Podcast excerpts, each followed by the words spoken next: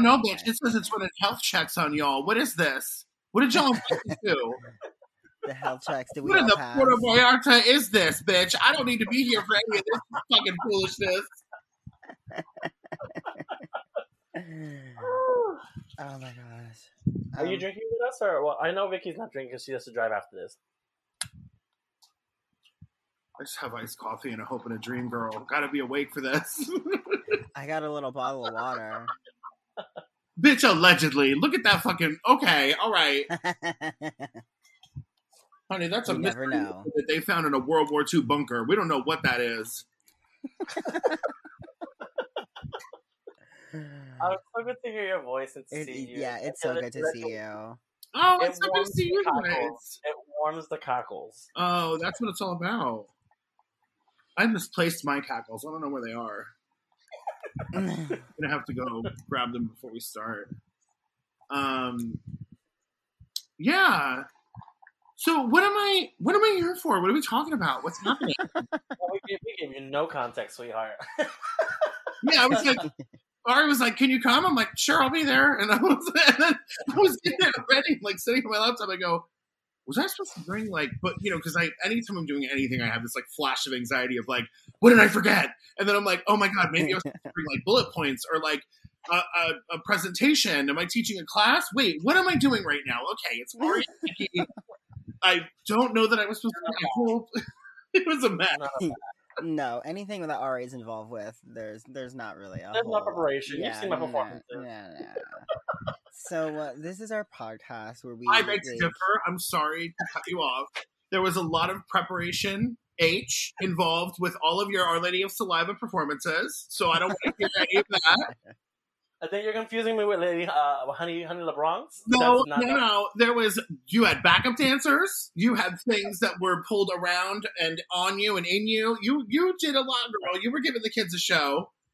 I, I got my life thanks to your your contribution. People fully, um, I think, had to like reckon with childhood trauma watching you perform.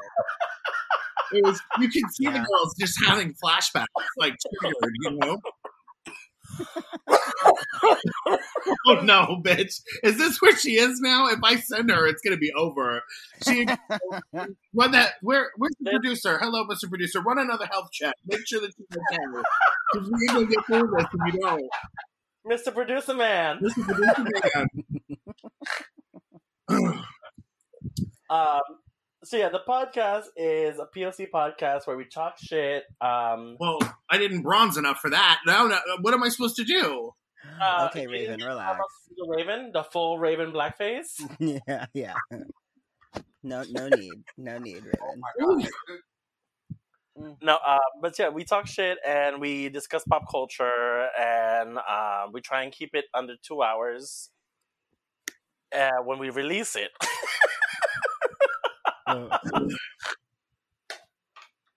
I understand. But but Viki uh, holds the, the, the, the reins, so it's it's it's uh, yeah, really it's her. basically it's basically the view with like stupid topics, and I'm Whoopi Goldberg. Like y'all Aw. go off. I I give you a topic. I say my shit. Y'all go off. I rein you in. We go to the next topic. So if you're Whoopi, I'm Joy. are you Joy? Oh, oh, oh. Am I not Joy? Who am I? Who am I then if I'm not with Joy? Viki. I mean, Who am I? I mean, I mean, I'm um, not. I'm not the conservative. I, was promise you gonna that. Say, I was gonna say Meghan is not far. No, I mean I was gonna say. You know, you, you were giving me very Sunny Hostin. You know, she's she's she's a good time gal. She's here for it when Was it- everybody's laughing. Is this one of the newer? Is that one of the She's new one of ones the on the? girls. She's Okay, I, I, I haven't checked into the View in I don't know how many years. Well, that's because she's irrelevant. But it, Oh, uh, is she is she one of the Latinas? yeah, she's the one that's Okay. the lawyer who, like, every time Meghan McCain gets on her shit and tries to fucking spout misinformation, Sunny Hostin basically throat checks her and was like, Oh, so Nice. I'll, I'll take it. someone who's practiced law and isn't only on the show because their dad was famous and died. Um, this is actually what that law means, and you're like, like it's so good. Oh. good morning, Oh, we, have sound, we have sound effects. Get ready, girl. yeah. bitch. Take vitamins. I don't have. Um, Don't don't worry about it. Don't worry about it. Now I'm really not worried about it. Now I don't know why I put a face on. My bad. get get the wipes on. Get the wipes I'll off. Bill you, bitch. right? Like, hello, time to go to the diner, bitch. Let's go. oh my god. I literally never took my face off. Just sat there, full faced. Let's actually let's actually do the show open. Oh, Did you are you giving me disinfecting wipes? How oh. dare you? You will never have eyebrows again. And they say colorism isn't real. You see this? They were bleach wipes. They were bleach wipes. You better come through, Shaun King. You better tell on yourself.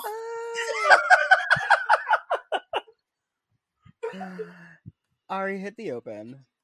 Okay. Are you shady? What? Are you shady? What? The, The shade Shade parade.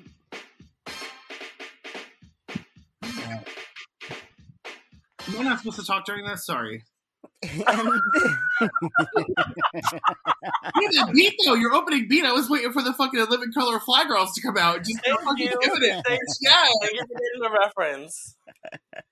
this is the Shade Parade where we have all of the opinions and none of the facts. She's sending her thoughts and prayers to the royal family. Now it's time to throw that ass in a prayer circle. Welcome my co-host Ari Kiki. And she is fresh out of another relationship, uh, just like J Lo. No, that's not a good pun. That's not a good pun. Where would I? Where was I going with this? I've only had a few sips. Mm, Forgive me. mm. Her name is Viki Villanez. Forgive me, her name is Viki Villanez. Thank you. Thank you. It's how I'm often introduced. Apology first, then proper introduction. That's that's really how you do it. uh, we are joined this week by a witch who wears many hats. This bitch is a business owner, a co-owner of Catland Books, and a podcast host, and uh, an all-around bad bitch. Please put your hands together for Dakota. Hi. Hi. Are, is everything okay over there? Because Ari looked like she was about to get that fucking producer. Yeah, she's Uh, doing something. She, she does His cell things. phone is ringing on a very low sound, and like, I, and it's driving me crazy because I'm aware the sound that the phone is ringing. It's in your drawer. this is Oh, not oh. There's a phone in the drawer ringing. it's not professionalism. Do you What are you, Batman? Ari? If you're unsafe, blink twice. Call up a newspaper. He's throwing his ass in a circle again. I, that was not a prayer circle. That was ungodly from what I saw. Mm-mm. That was not of God. Coronavirus! Oh, Coronavirus! it is getting real. This is, I, I'm telling you, I, it says right on my thing, health check warning. I need to figure out if I need to leave and go to the urgent care. Y'all won't tell me shit. They're gonna get that fucking nasal swab and Oh yeah, religion. I, I get. I do those like once every two weeks. I hate it. Really? It burns. It, it's the most action I get. So, uh, Dakota, we met you. Whew. Honey, it's been a dog's age. I don't know. I It's got to be like a good eight to ten years. somewhere around there. I would say, yeah. Viki introduced me to you. I really wasn't here for the party at first, to be quite honest. No one is. It's you know, on site people don't draw weapons to figure out what you are and if they're okay with you. Then are you really making an impact? I don't know. No, sir. I didn't like it. You so, So Dak- we, go ahead, go ahead. maybe Actually, do you know? Because I feel like you were just going to launch into the story, and I'm realizing I don't remember. I don't. I don't remember the I don't, actual. I don't the- know the first time I met you. Oh no, no, no! It was always under the cover of night. We were always Wasted. very wasted. So uh there's. There I is- think I know my first time, but uh, you go with your first time. Oh, I don't or what remember. do you think is? I remember the first time. I think the first time I met Dakota was we had gone to some rooftop party in Chelsea first with Monique, and me and you you had talked me into dressing up like a clown because it was like Thorgy's. I had to talk Birthday you into that. Fuck you. You just want to blame her track sister for her default settings. You brought that to me. Excuse me, bitch, coming through looking like a. And this is the thing that's the best about Ari. I remember, you- let me tell you something right now from back in the day. We used to get painted, and Ari would take as long as every other queen to have on no foundation, like two eyeshadows that were severe, and upset vagina lips. You know, it was like a lot, and and, and she was fastidious in her account in her application. Girl, it was tried and true. But um, I believe it was Thorgy's birthday. We went to a rooftop party prior to, and then we took me to Saliva. And I'm like, I don't belong here. Is where I thought, mind you, like literally you- not. no, wait, hold on. Now the dancing bear is having an identity crisis at the circus. I don't belong here. Girl, the self hatred has no place here. Give me the car. Clorox like, baby, baby, they made this place for you. It's specifically for for you. you. We I did all of this for you. This was all done. It was done out of love. I was so like confused. I didn't know any better because this was, you know, the time of the drag race uh, dawning, and that's all the girls really kind of had to go off of at first. Even though I didn't fit that mold either, but um, No. Never not a day. No, because there was about three minutes in the beginning of Ari Kiki where you were trying Three to get, minutes. like you were trying to give like sad Nuyorican fish, and no one knew what was happening because it wasn't fresh. But and then it changed really instantly, and you were like, "Okay, I've I've arrived, girl. Here we are."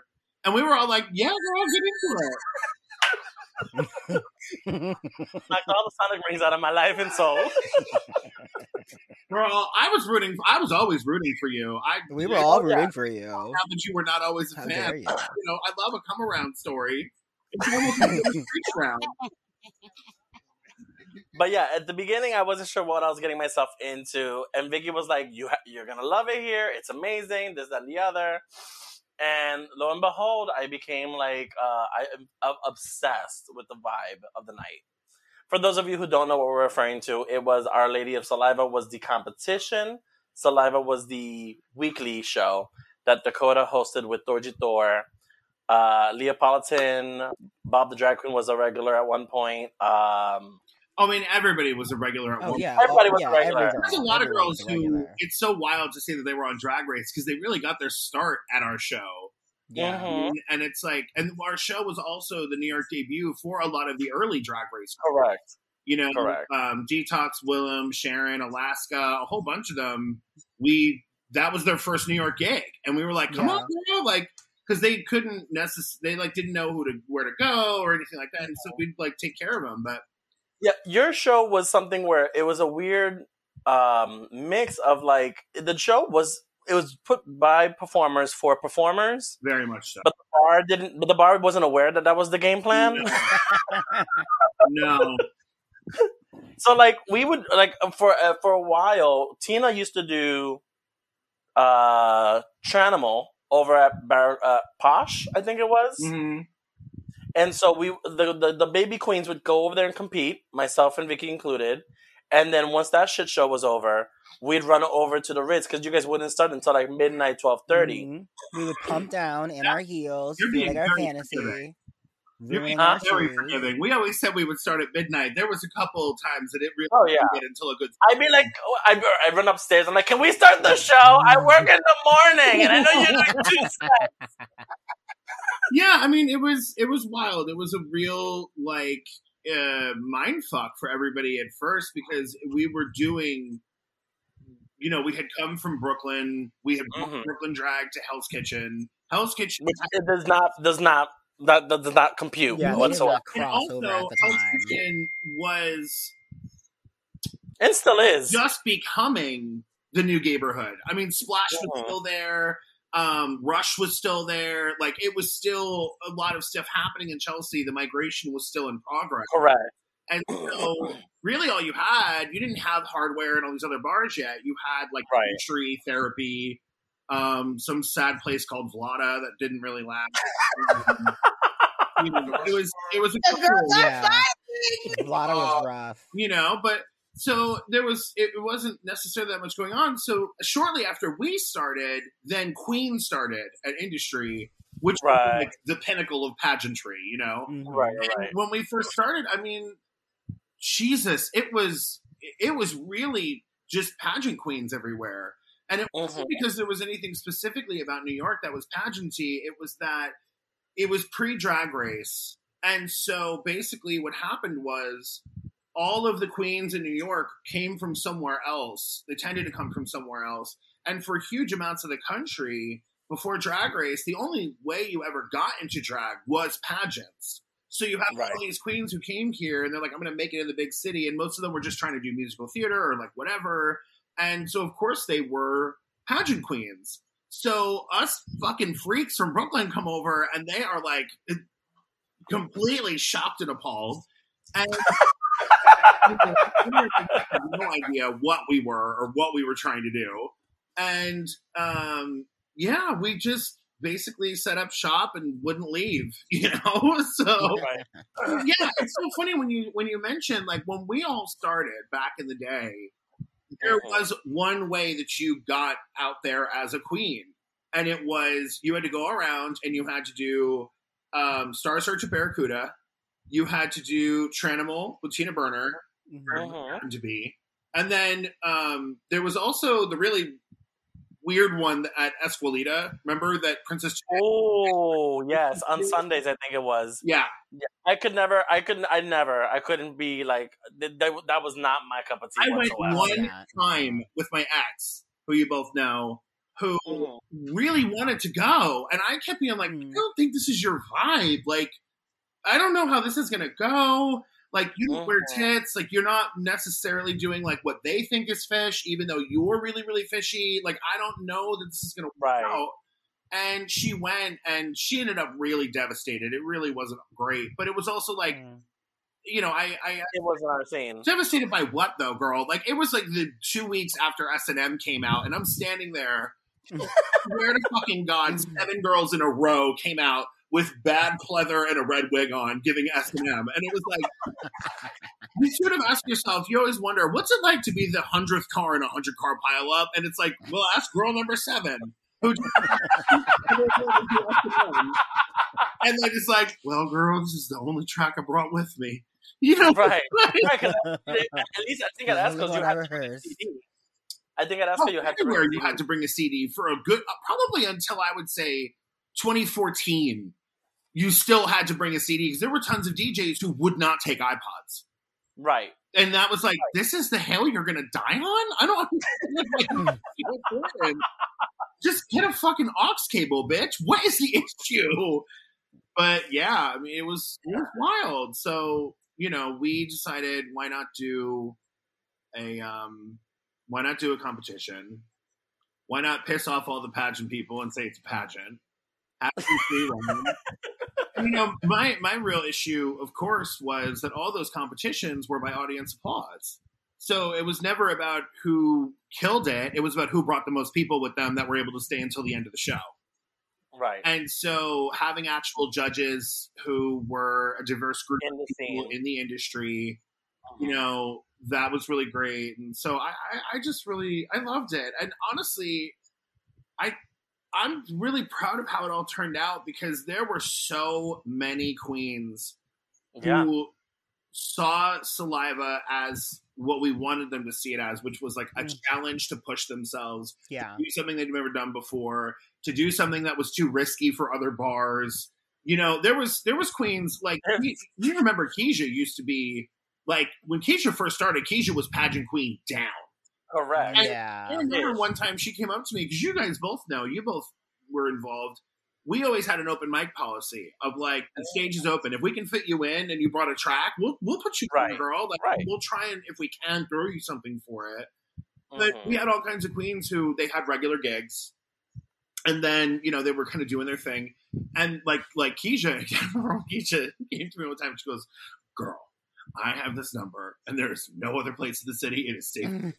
Was it was it the Britney Spears slave mix? Yes, it was. yes, it was. Love it. Yes. I think she workshopped it at your show basically, because then she started doing it everywhere else. She did it at the fucking Grammys.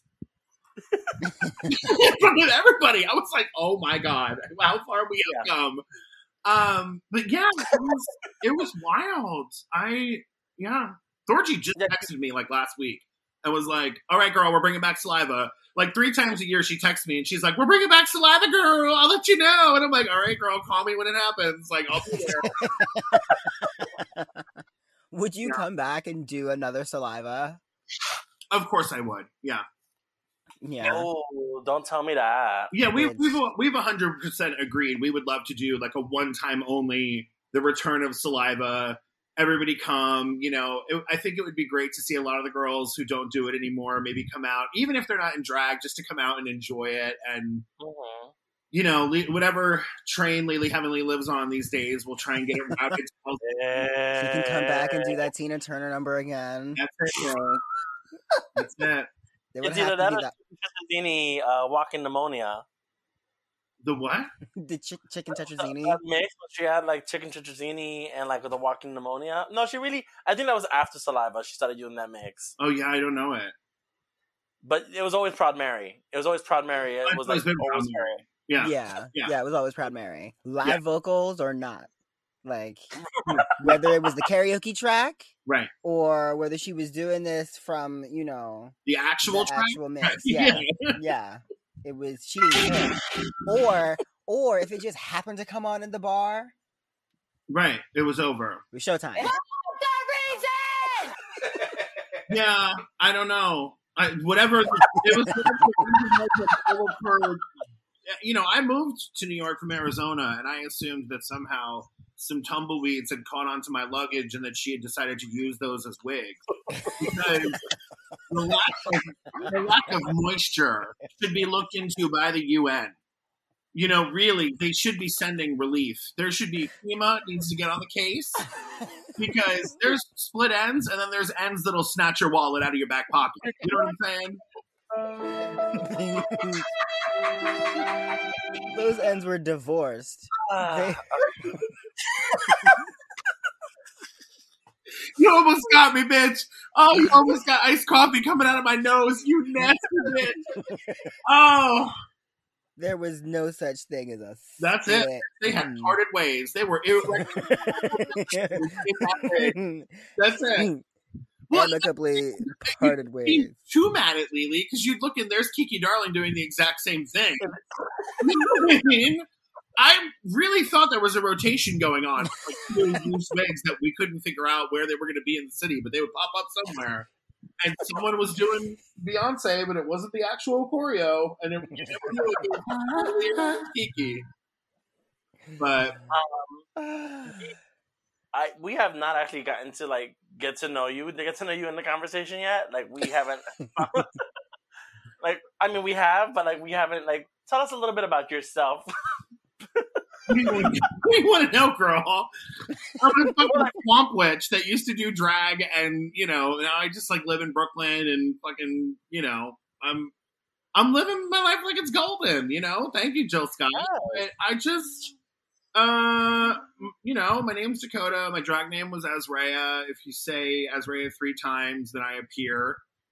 Um, and uh, yeah, I let's see. I'm a business owner. Um, I own a uh, thriving bookstore and spiritual supply shop uh, here in Bushwick in Brooklyn, uh, which is Catland Books. You can visit us at catlandbooks.com or follow us on Instagram at Catland Books.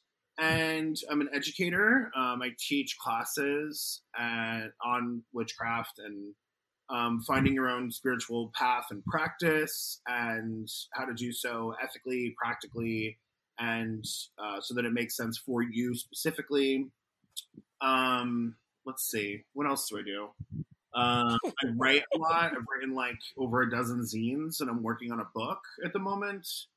Um, I have a podcast that I really love doing called When God Was Queer, and basically it's just we talk about uh, what I call divine reflections of queer and trans identity. So not as super, you know, reductionist as like Thor wore a dress once. Thor's trans. Like we're not doing that, but like it's it is really important that we as queer people and LGBTQIA plus plus plus people that we know that like we have existed forever and there's proof and it's in the myths of ancient peoples where there are deities and there are heroes and there are figures who look like us who live like us who change and grow like us. And so it's incredibly edifying to know that number one religion does not uh, religion is not owned by the people who currently seek to own it and do so by excluding people like us. They have no ownership over that because there are so many things that came before them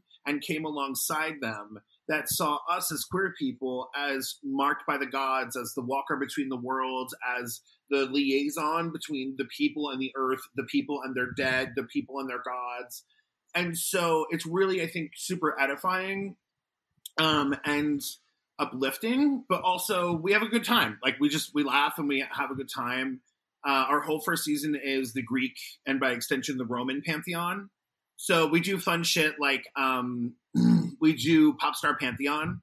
So when we're talking about like the gods, we talk about like which of the like pop icons we think would be like best to play that role. So like Hera, you guys know who Hera is, right? Zeus's wife. Yeah. So she's like the imperious, you know, like kind of. She's always treated as like really mean, um, and vengeful, and she's always like envious of like younger goddesses and mortals and their beauty and stuff. So that's Madonna, obviously. and so you know, like we we go I think we through know like DJ. that. Um, and there's um, Echidna, who's the mother of all monsters, and is like made out of all of these different creatures. So that's Gaga, obviously, you know.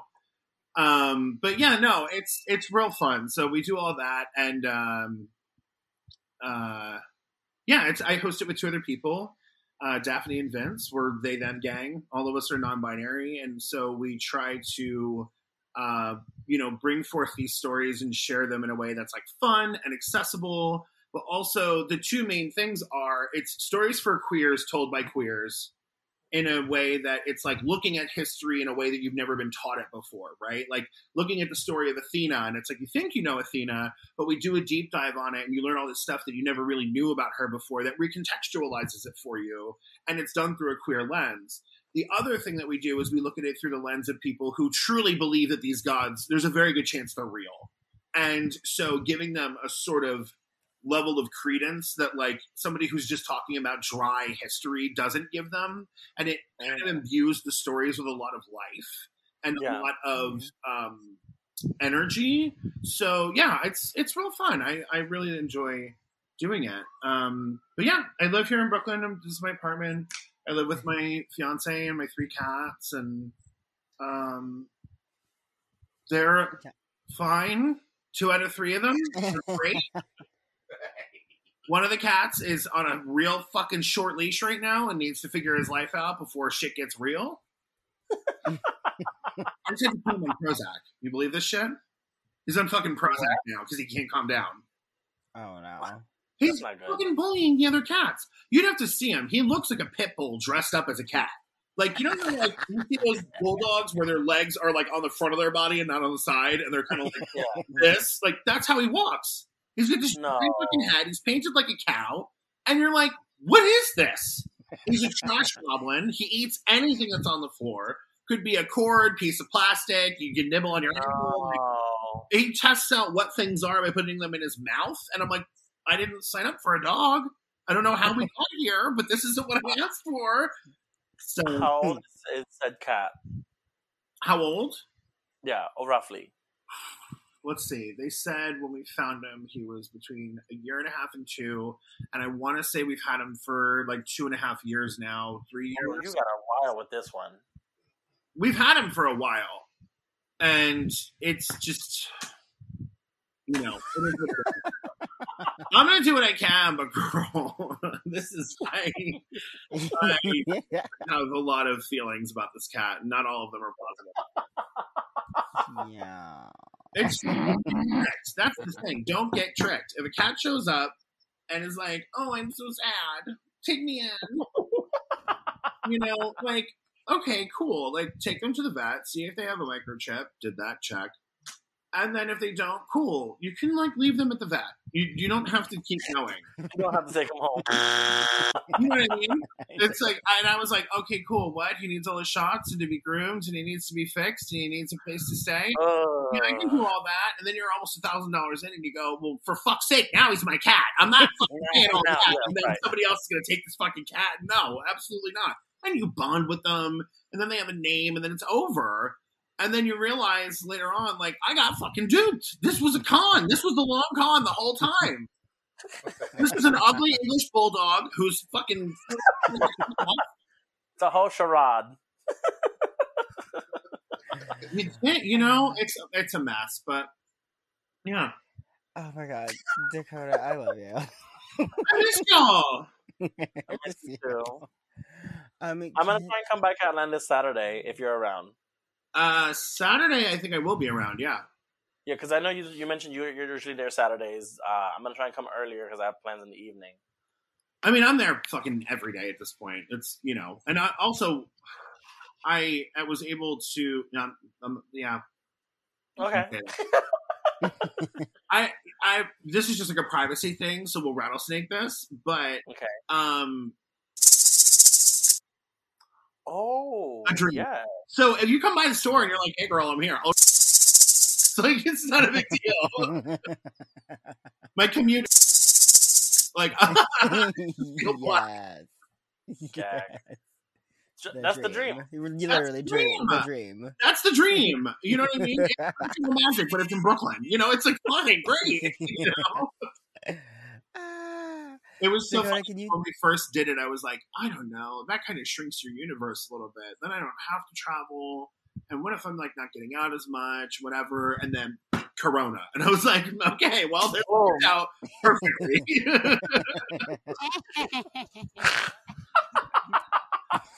Who was that? that was the Cardi B laugh. Oh, okay. Uh, um so Ricky, how Dakota, high are you? I could be higher. Middle of the way? I could be higher. You better work, you Buddhist bitch. She found the middle way. Look at her. Um so Dakota, we asked, we ask that you leave our our listeners with a little bit of advice. Can you give us a little bit of advice for someone who is a little more seasoned?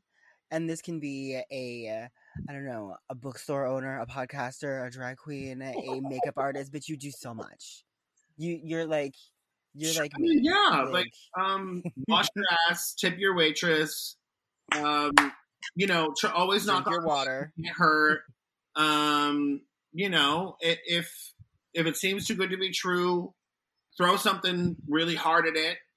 Um, you know, I don't know. so yeah, a bag of pennies. That's easy. I always have a bag of pennies. Maybe somebody gets too close to me. Just bag of pennies.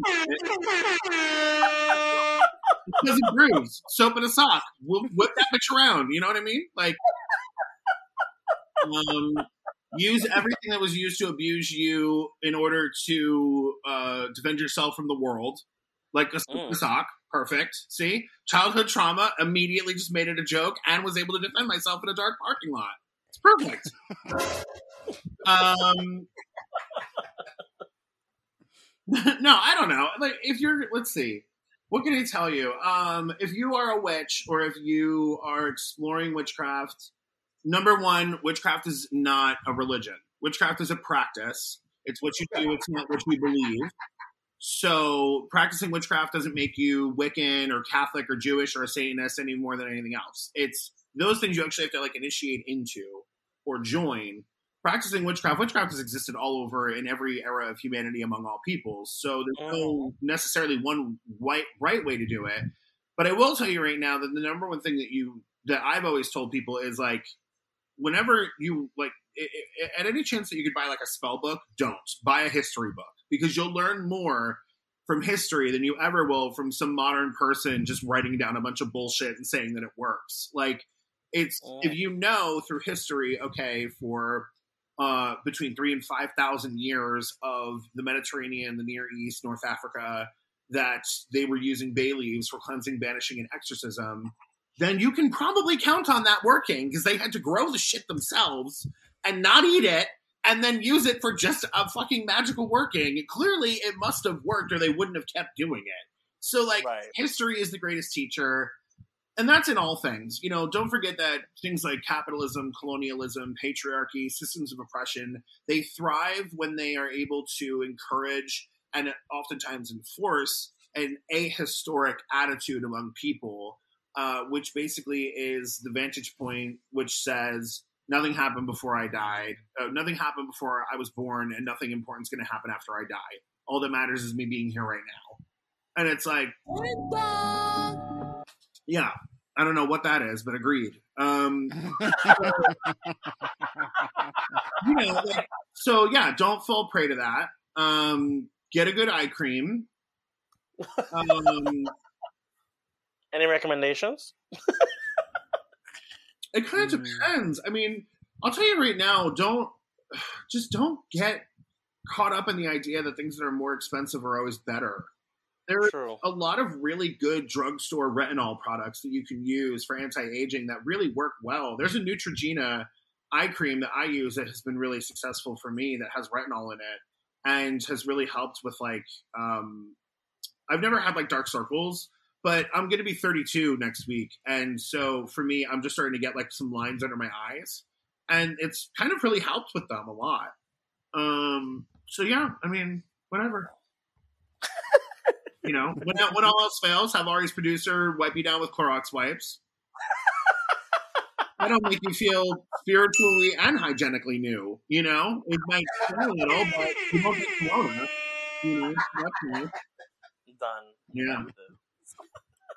I mean, other than that, you know, be gay, do crime, um, shoot cops, burn churches, suck a dick, hail Satan, and step your pussy up. hmm All of that. yes. Oh, by the way, do you happen to have a Venmo, a Cash App, a PayPal, any of those? Uh, OnlyFans. Well, uh, whatever, any method to achieve coins. Excuse me. Mr. Producer Man. Do you and me need to go do another health check? What's going on? An OnlyFans. He had some fried fish before the show started. He's in all kinds of frisky. Oh, okay. You're looking for some tilapia, honey? What you need? hmm Um, no. So, for what? Just uh, if anyone in the audience who's listening to the episode wants to send you coins. basically. No, God, no. I wouldn't accept it. No. Okay. I, I, you know what? This is this is why I'll tell you. 2020 was rough for everybody. It was the best year for my business that we've ever had. Huh. And it was it sucks because like right on our block, the three businesses to the right of me in the path uh, in December and January dropped like flies. Shit. and it sucks to see it happen while simultaneously doing the best you've ever done because we're such a niche business. We have no competitors. We do something that's so kind of off the beaten track that like people would rather get their things from us because they know that they're at least sold authentically as opposed to like Amazon. Um, and so we've been really blessed in that way. Also, not gonna lie, lock a whole bunch of people up with nothing to do.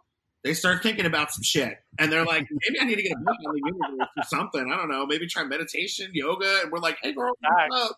You want to? Isla just started buying crystals during the break. Like, That's it. So yeah, we've been have a bag fine. I mean, um, one of the things that I would love if is instead of ever trying to give me Jesus uh, or any uh, or money, um, if you want to make a donation to a really awesome um, foundation that I have made donations to on behalf of my business. Um, there's there's a whole conversation about the usage of white sage in witchcraft and New Age and the occult and all of that and um, the fact that it's like sacred to Native American and First Nations and Indigenous peoples, that it's over harvested, and then it's also like, hello, not the only sacred herb. So like, why are you only using this thing that's totally cultural appropriation when you could use all these other things that are better for the earth, that are more ethically sourced, all of that, right?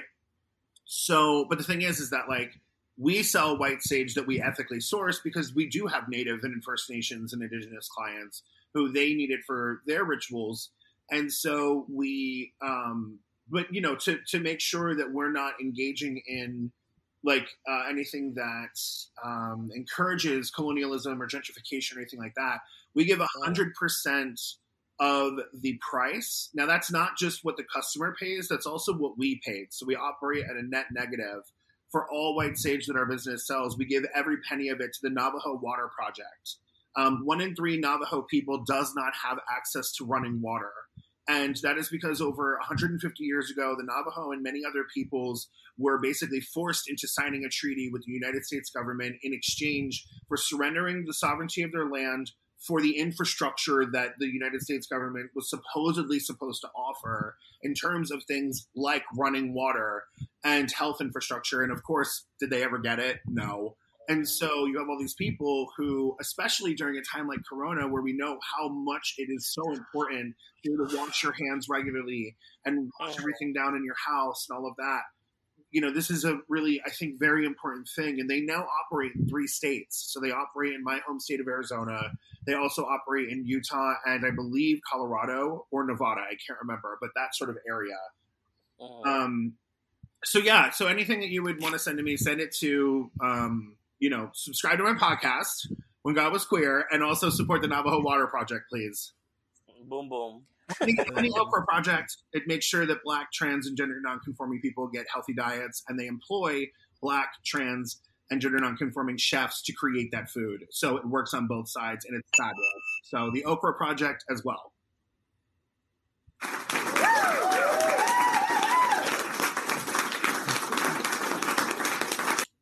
So that was a Thank you, Dakota. so we're gonna take a break, and when we come back, do you, we were gonna go and do flaming topics. Are you gonna stick around?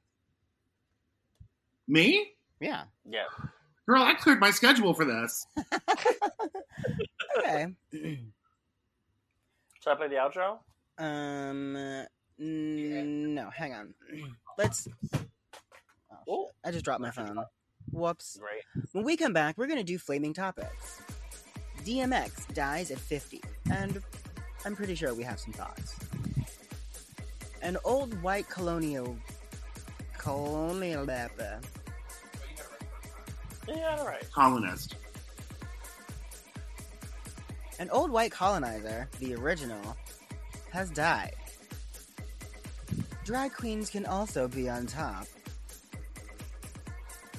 Usher bucks make it into the tithe and offerings. Alo and Arod split a part. That and your questions from our your answers from our question of the week last week, and maybe a little bit more. We'll be right back. What? It was A Rod. No, I said Alo and J Rod. I did that on purpose. Oh, okay. Aioli? What happened? I just want to know what HVAC unit you're in, and if you need it. You dropped your phone, and it sounded like you were never going to get it back, girl. I was like, "You okay? somewhere. Um, wow. no, it's fine. It's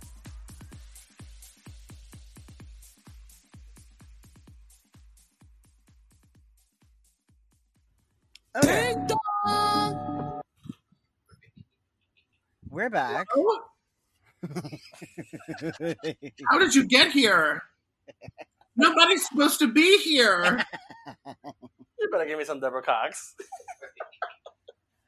So we're back with Ari Kiki, DJ is sitting in my seat, and Dakota has joined us from When God Was Queer. From the fucking pits of hell, bitch. Same difference.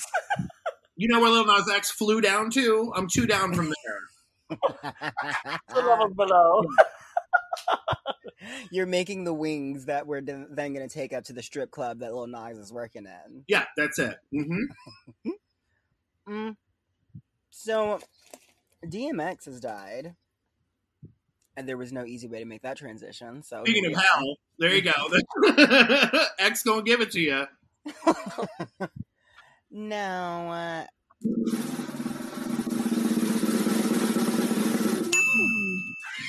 uh, there is a DMX has had a, uh, um, I'm gonna say, tumultuous at best relationship with the queer community. His favorite ice cream is Rocky Road, if you will. and his favorite word, Past tense. Past tense. faggot. um, so uh, I remember being introduced to DMX in like middle school back in the day, and like hearing some of the lyrics, like as a uh, um budding little homosexual, was just like it was very clear that this was about me and not for me. um, I was of two minds when I heard that he passed this past weekend or this this last week, and I know that he is someone who has gone through a lot of things in his life, and he open, he talk, openly talked about it in his music about his abuse, drug abuse, and then like physical abuse to other people. Um, but I'm still, but I'm also remembering the DMX that I knew growing up, and like that, that like aggression, just like feeling that. Um, so I don't know how to deal with the death of DMX. How uh, the have Ari? Have you? Did you even tune in to DMX? Do you know who he is at all? I am aware of who the individual is, uh, was, past tense. Uh, hold on for pause for New York City sound effects. God damn it. Rattlesnake. Uh, I'm aware of who DMX was. Um, I remember hearing his music in high school because I went to a ratchet ass high school. Mm. and they used to play Hot 97 all the time. Um, I think he was. hallways? It was a ratchet. I really did not go to a. I did not go to a good high school. That's a New uh, York City put it public school. Yeah. It was not only a New York City public school. It was a New York City um, alternative high school. So it wasn't like your. Alternative? T- they were. They would try different methods Yes, of girl. You know she went to Flotilla DeBarge's finishing school for unhappy girl. I love Flotilla.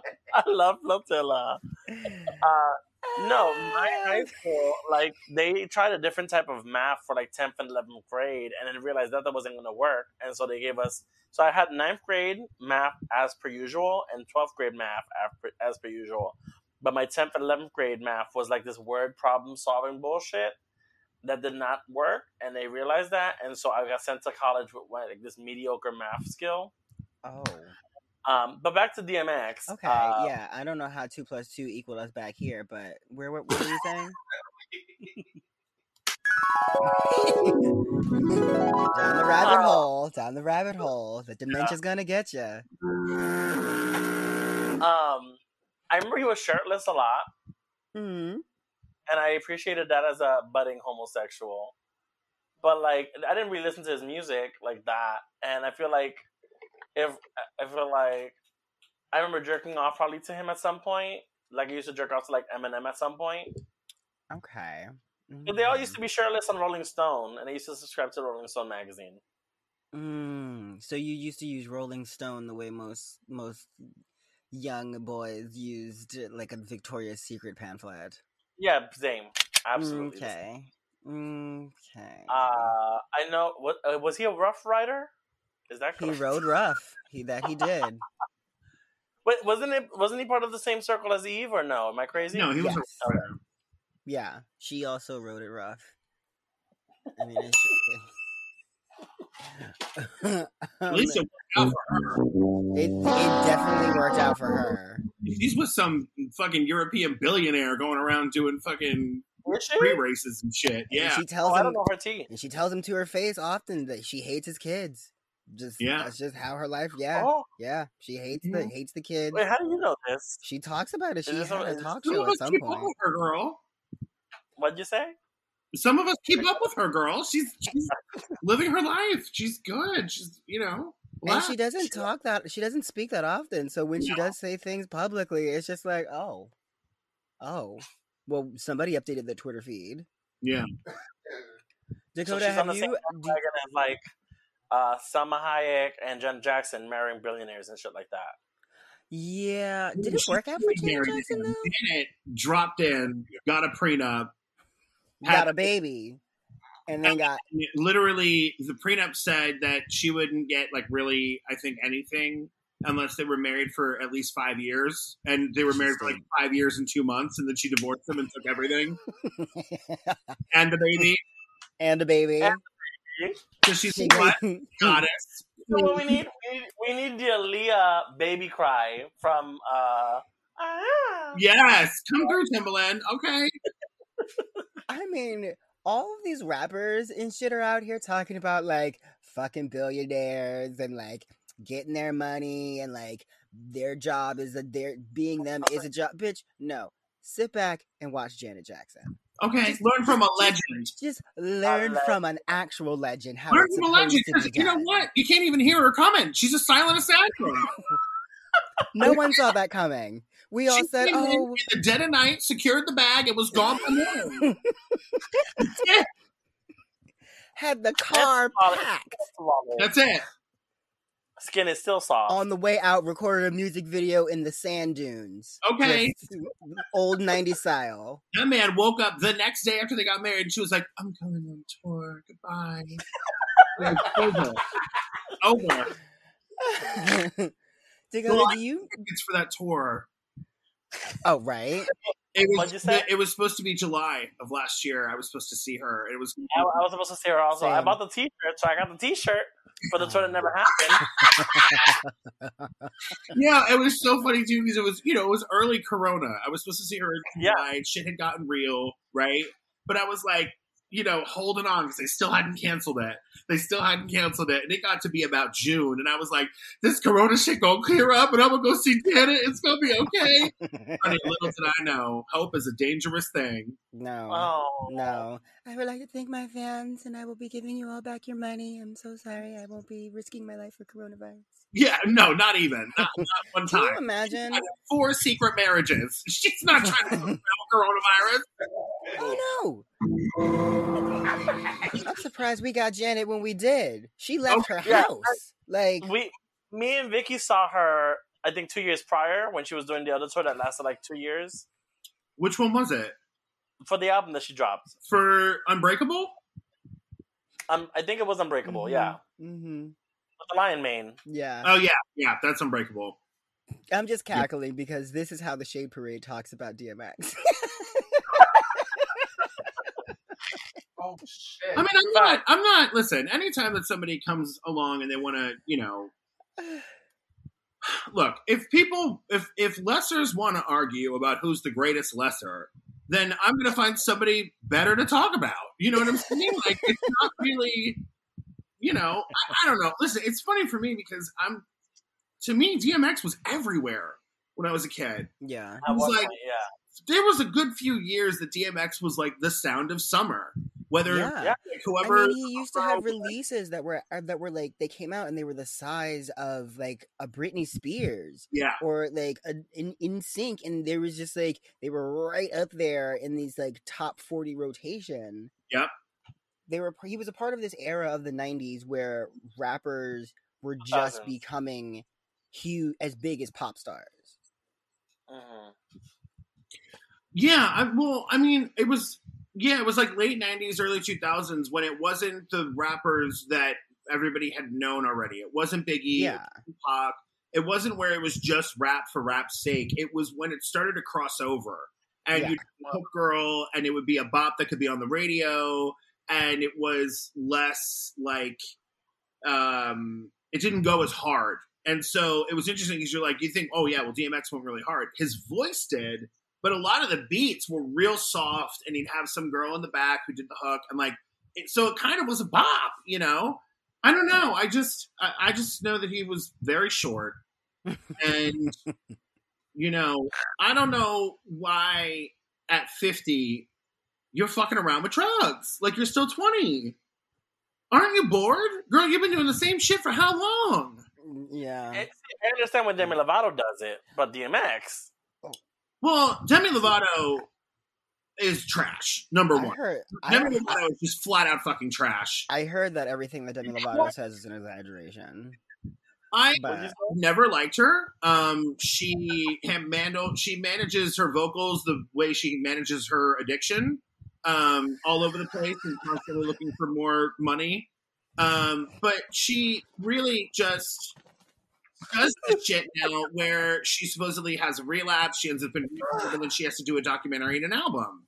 yeah, Girl, we're on like round three. Number one, you may not make it to round four if that's what's really going on. Number, but but then also like this isn't this isn't you're not sending any good messages. Like everyone's trying to prop you up as if you're some kind of fucking role model, but you're not though.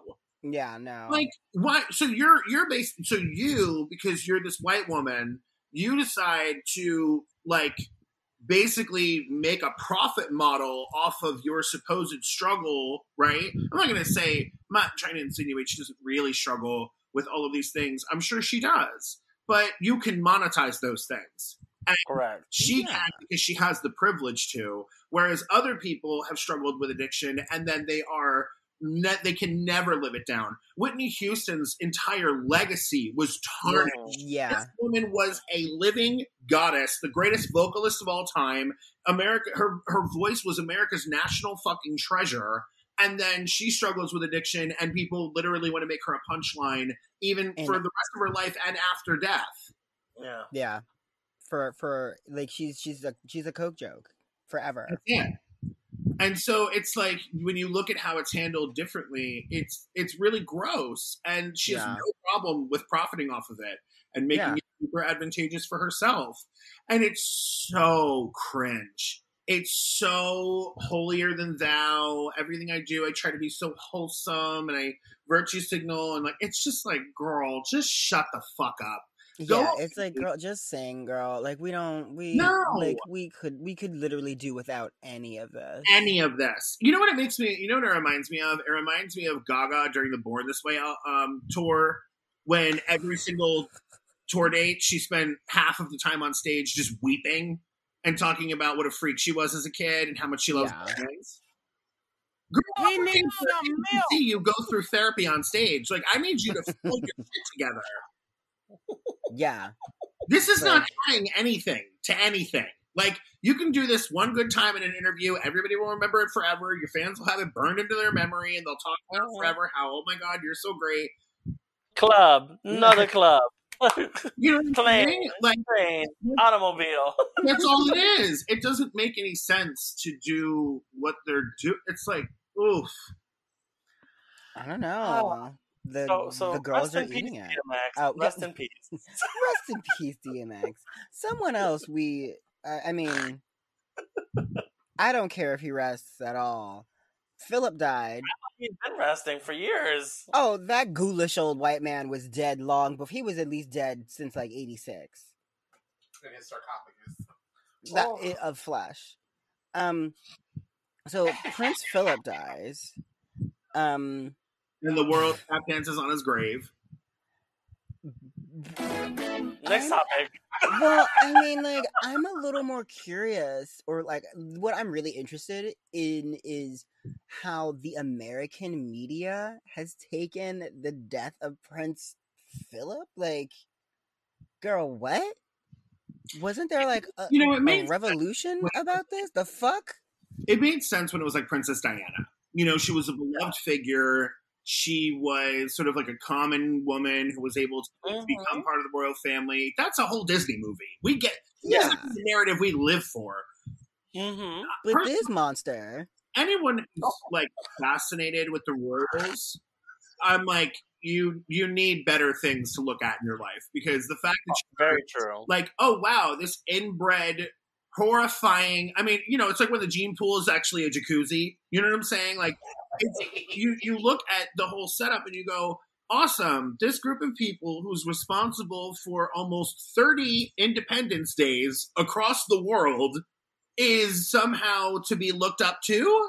yeah, they're beloved. Wh- Why? You're beloved, beloved by who, bitch? Like, no. And I can understand us having some kind of conversation that was necessary about this if we were English, Yeah. but we're not. so, and for it to be in the news cycle for as long as it has been, I'm just like, what the fuck? Why? Why is this news? Why do we fucking care? Do we even get this kind of like news coverage when other monarchs die I in would other other if it was the places? I would understand if it was the queen. But Miss Philip ain't never been nothing to nobody. She ain't ever. She barely was out even in public. So unless I you were mean, some kind of expose on whatever fucked up genetic, cryogenetic, fucking futuristic fuckery they were doing to animate that corpse and whatever deep necromancy they were involved with to bring that fucker along. You know what I'm saying? Because whatever they I got no strings to hold me. that's it. Because it's that same shit they were doing to Dick Cheney. You remember Dick Cheney was like half dead, yeah. which is Yeah. Yeah, They were I like mean, three bypasses later, here she comes, Miss Cheney to the stage. She's just like springing an artery and fucking has an arm fall off. and he how- had exactly 99 years. Like, like, bitch, witchcraft. That's it. Leave Dakota's lifestyle out of this. Listen, I I don't You can dig things up out of the earth and keep shit alive for a little longer. Trust me, I've seen Uh-huh. it happen. I wonder, I wonder what they did to do it. You know, because after a while, animals ain't going to suffice to keep that thing alive. So, are y'all stealing babies? What are you doing to keep this like, alive? what fucking crazy alchemy did they like? Did they sacrifice an arm and a leg? Like, what the fuck is happening? you would think they over found like here? the philosopher's stone and just shoved it in his chest and threw it. it was like Iron Man, Yeah, right. Yes, it was like glowing. Yeah, absolutely. fucking arc of light. Not- get talking about him playing this much because he looked like the final boss in a game that you're playing. Oh. I get the fact that he was defeated. We should be talking about, but we should be talking about it in a different way and not so like with honor. What honor, bitch? What For honor, his decrepit ass was taken out by a can of Pepsi. Like, fuck out. Like he couldn't do sweet tooth. That's what happened. Like That's it. I don't understand it, it at all. literally, literally, he saw the he saw the interview, the Oprah interview with Meghan, and he said, mm, "My sugar, I need, I need a little." He got a sprite and lights out. Look at God. Speaking Look of at God, Won't she do it? Won't she do it every time? every time. Speaking of God, Usher leaves behind a little oh, memorabilia. Crazy shit. What? This is some crazy shit. So he leaves behind a little memorabilia for the strippers at an Atlanta strip club. And it turns out that he tips them with Wait. Did he tip them with pennies? Because No, no, no, no. He dropped. he tipped them with You dollars don't know the story? You haven't heard the face story on yet? it. Wait, he what? He tipped them with dollars with his face on it. He printed bills with his face on them and tipped the strippers with, with bills with his face on them. Isn't Hush that, like. Deeply illegal? Like, isn't, didn't you just make counterfeit money? It it's it's fully like there, someone pr- posted photos of what they look like. He made like hundred dollar bills, twenty dollar bills, and like five dollar bills and stuff like that with his face on them. So apparently TMZ Is reported broke? that he like actually gave he actually tipped the girls. He actually gave them real dollars, but this was supposed to be a publicity stunt for his next album that's coming out. But like oh, mama, the- That's not how we do. the Ush Bucks No. look so realistic. They're so close to actual dollars I'm that it's really easy to confuse them. You know what is mm-hmm. also really confused about is the fact that this man is in his 40s, has the face of a baby that now has a gray beard, and he thinks that he can be funny and or sexy. The time for all of that has passed. Like I don't understand. Just, if you're gonna make music, no one's gonna care. So just make it and shut up. This how, is this a publicity stunt? Hey, I think it's really funny to play pranks on sex workers and strippers. Isn't that great? Isn't that cool? right. Read a fucking book, bro. It's 2021. Like, what are you doing? He is And in Atlanta. Wait, I'm sorry, in Atlanta. The, the it's in hardest working girls in the 50 states. Okay? Yep. Have you ever seen an Atlanta stripper? An Oh Atlanta no. We reported about that. never. Remember the girl on that 72 foot pole, right? pole? That was in Atlanta. Yeah. Yeah. That's the the working girls. Fatality. They could. You know they could. Them bitches are jacked. Climbing up a pool all the way to the ceiling and flying down like that. First of all, Lil Nas X should be shook because that's where he came from. You Second of all, needed a green screen. tiny ass needs to be careful because one of them could fucking She Hulk and just fucking pick him up and snap him in half. You know what I'm saying? Finish him. Like, get out, get him out of here. Yeah, I don't know what he was I mean, at least he's playing to his demographic. At least we know when Usher music is playing, it's always playing in an Atlanta strip club. So maybe he was just getting Is ahead of it. Where was when was the last time you heard an, an Usher song? Also, uh, in Hustlers movie. conversely, in a strip club, bitch. Like I, I said, the fuck I said. She said what she said. um, Thus saith the Lord, thou shalt only play Usher tracks in Atlanta strip clubs. that if if the cheeks are not clapping, then it is not happening. Can I get an it. amen? That's it. All right, okay. That's Oh my god! final What part. is that? Mhm. That's the final part of Johnnie Cochran's defense that got OJ off. That they didn't realize that part. He said, "If the glove does not fit, you must acquit. If the cheeks are not clapping, it ain't happening." And then the jury was like, "Not guilty." Boom. That's it. Thank you. I don't get it. It's you know, Usher had a, had had his moment for a good long time. Mhm, hmm mhm. be the next Michael Jackson. Didn't happen. And so, okay, go on your merry way. You got enough money. Like, what? What are you realistically? What is Usher going to put out that really needs to be heard? Correct. Because he's been doing the same shit since the '90s. So it's not like anything really changes. And when it does, it never leaves us. Like that fucking song that he did with Lil Jon.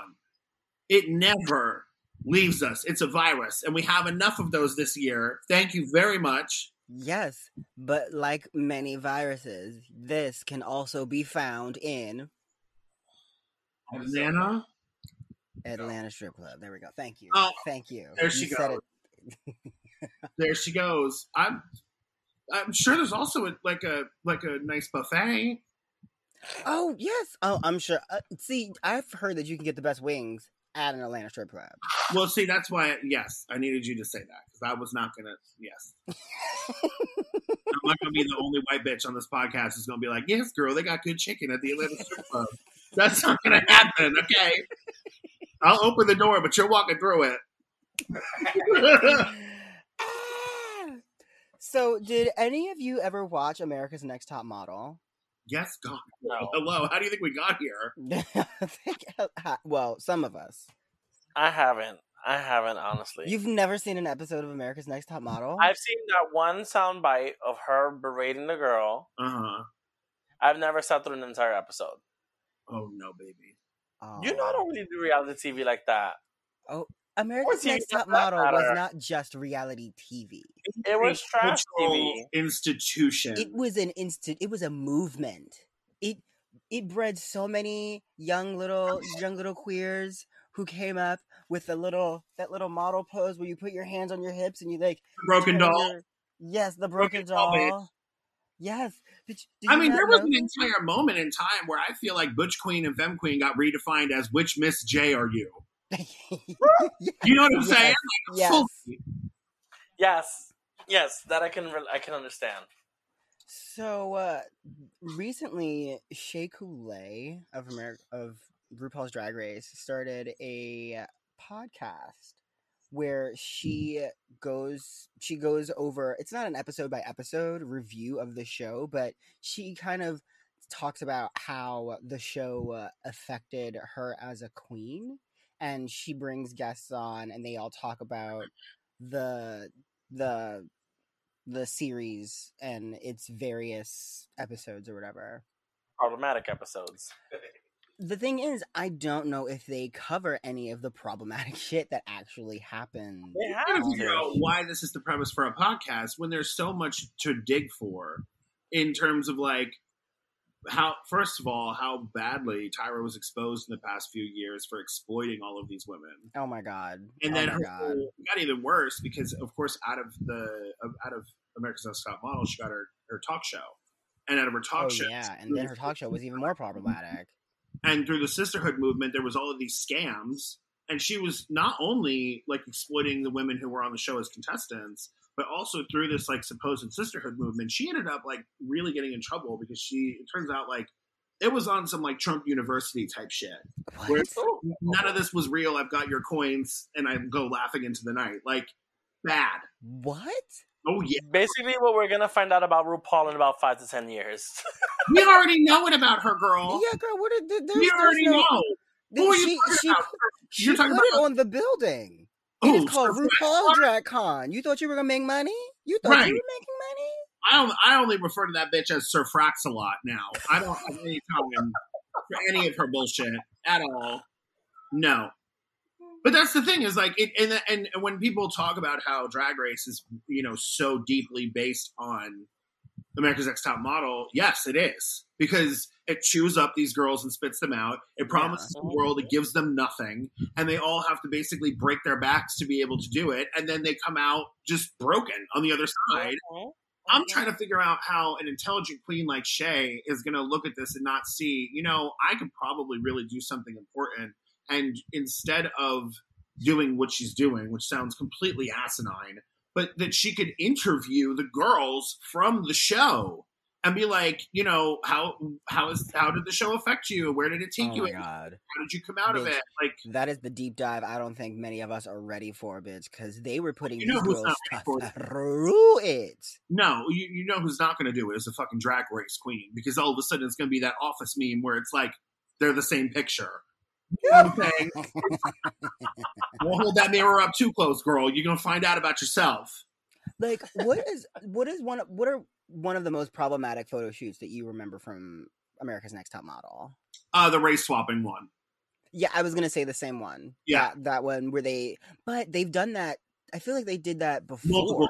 Yeah, they did. They've done it several times, but it Yeah. was only like one season where they put this like blonde white girl in straight up Straight blackface, Straight like, up with an afro wig and everything. It was. Yep. Yeah, they tried to make her like, if I remember correctly, they tried to make her look more like. From what they put her in, it looked kind of West African, if I Yeah. remember correctly. Yeah. So it wasn't even just like you know blackface. They made her look like Foxy Brown from like a black exploitation film from the seventies, which is usually where they go. Uh, no, it was that. There was also there was another white girl that they made look. They called it Eskimo, I believe. Oh yeah. yeah. Inuit. If you don't know, Eskimo is actually a pejorative term because it's a colonizer's term for, I believe, Inuit people. Um, and so there was that. There was another one where they made her look Asian, and the, it, it was wild. Like it was wild. There was a lot of really bad like challenges that were done in bad taste. And I just honestly, it's so funny because I don't think that people get what a different time it was. Yeah, it was. I and mean, it just- wasn't that long ago. It wasn't that long ago, but do you think? Can you think about some of the exterminations? I, I'm thinking Dragula, but some of the eliminations that they would have, where Mhm. like they would show the girls their best photo, and the girls would be then like berated by these industry professionals, Mhm. like like top tier people in the industry, and just be fucking raked across the coals, and then eliminated at the end of it, and then nothing. Like you get nothing. There's no tour that we're going on afterwards. No. You're not going to model across America. no. Like and then you get the full Willy Wonka fan- finale moment. Like, you get nothing. I said good day, sir. I thought good day. I, yeah, it's it's bad. I mean, they they chewed them girls up and spit them out, you know, and uh, you know would edit them. To, they, they they did a lot of like mid two thousands fuckery reality wise with like. Did we cast this girl because she's a good model, or did we cast this girl because she claims to be like a fundamentalist Christian, and we made sure to put a lesbian in the house? You know what I'm saying? Like there was Yeah, a lot. Of, yeah. I forgot. that I forgot that aspect about the show where you had them living all in the same house, where that was Yeah. also part of the fuckery. Yes. I remember there was one season where they they cast this girl who was five nine, and they ca- or she was five seven, I think, and they kept telling her all season long, "Well, Kate Moss is five seven. Kate Moss is five seven. Why can't you do this? You're so short. Why are you so short?" And it's just like you hi- you literally hired someone because of how they looked. Like Right. they were a fucking model. Like Right.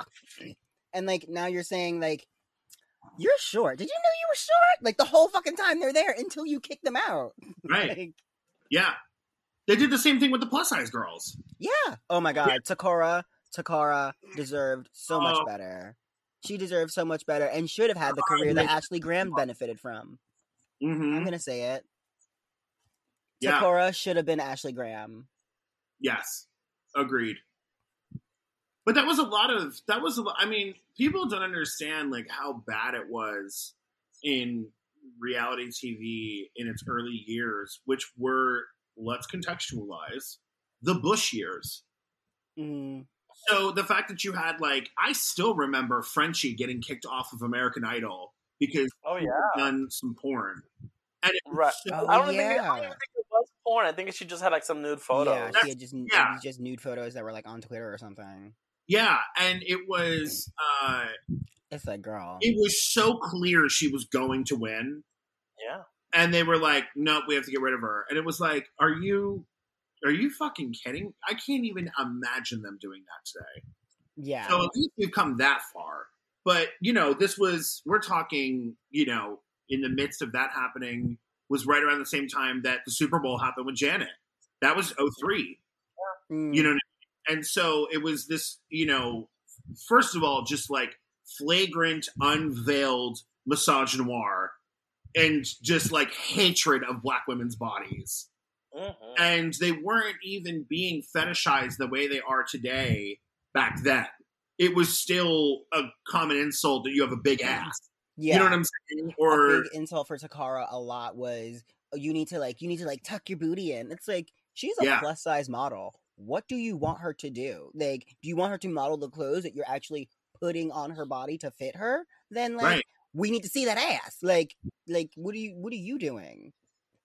But also, how are you going to bring on a black plus size model and be shocked about her natural body shape? What are you doing? Like, why would you, again, why would you even bring her on then? Why are you even going to dangle this carrot in front of her? Because you're just exploiting her. Yeah. Yeah. I mean, with that, there were a lot of positives to the show. It did teach me how to smize, how to like tooch my booty.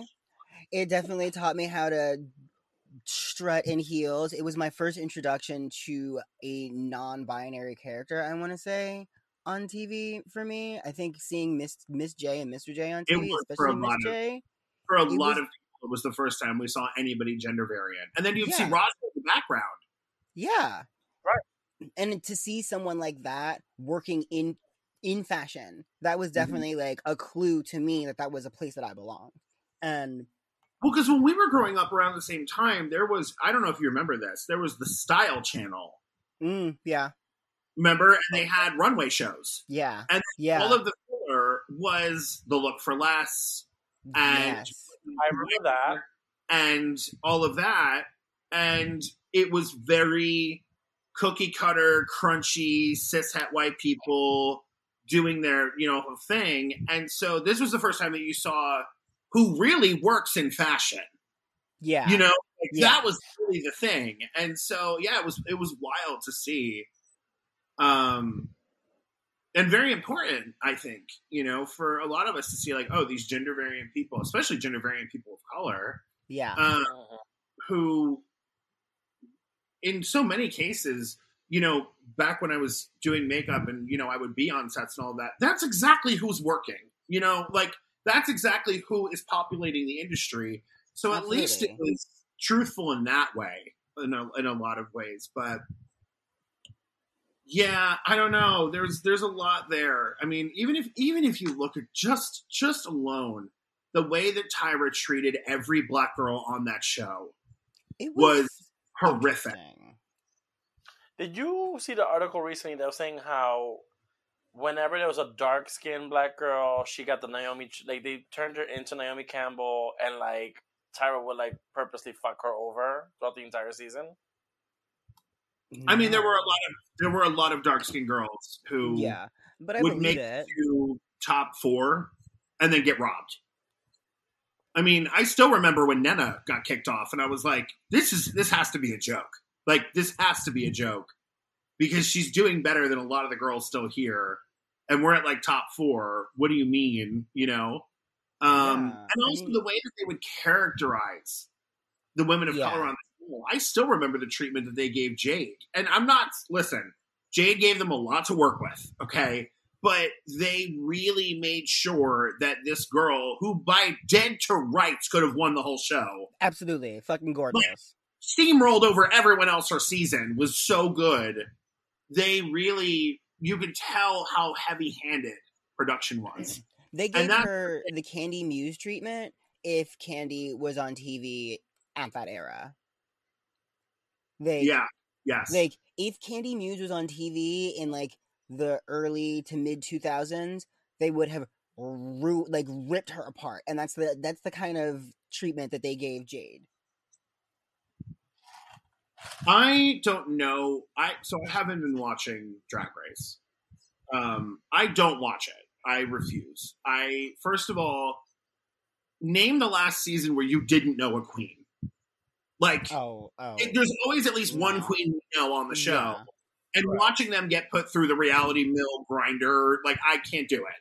So that's always been a reason why I'm like, uh, I, I back in the day was the reason I would watch to support Mhm. that yeah. and then also because there was a there was a lot of years back in the day when I was still doing drag where if, if you didn't watch Drag Race, you couldn't communicate with anybody else in drag. I mean, it was all, you, know, you know, and so because that that for us was the news, that was politics, that Yeah. you know, was everything, and Mhm. so um. But I, I mean, I, I stopped watching the show after Thorgy and Bob's season, and I stopped watching it in the episode before Thorgy got kicked off. I found out that Thorgy got eliminated, Mhm. and I just stopped watching it because I knew I can't, I can't watch her be eliminated. And so, you know, then I had found out that Bob won, and I was really happy for Bob. And so, but that was it. I, I couldn't.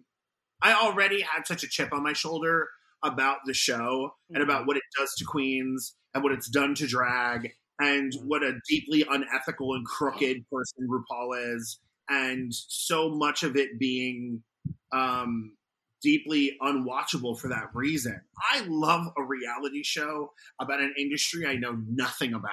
Give me Mm. Blown Away where they're doing glass blowing. Get on the edge of my seat. Give me the Great British Bake Off because I. It's first of all, it's serotonin on drip, but also it's like I don't know anything about baking. Cool. Like as far as I know, this person killed it. You know what I mean? Like so I, I love that, but don't give me anything where like I've actually been in it and I know how the sausage is made. I can't. Mm. I can't. You know.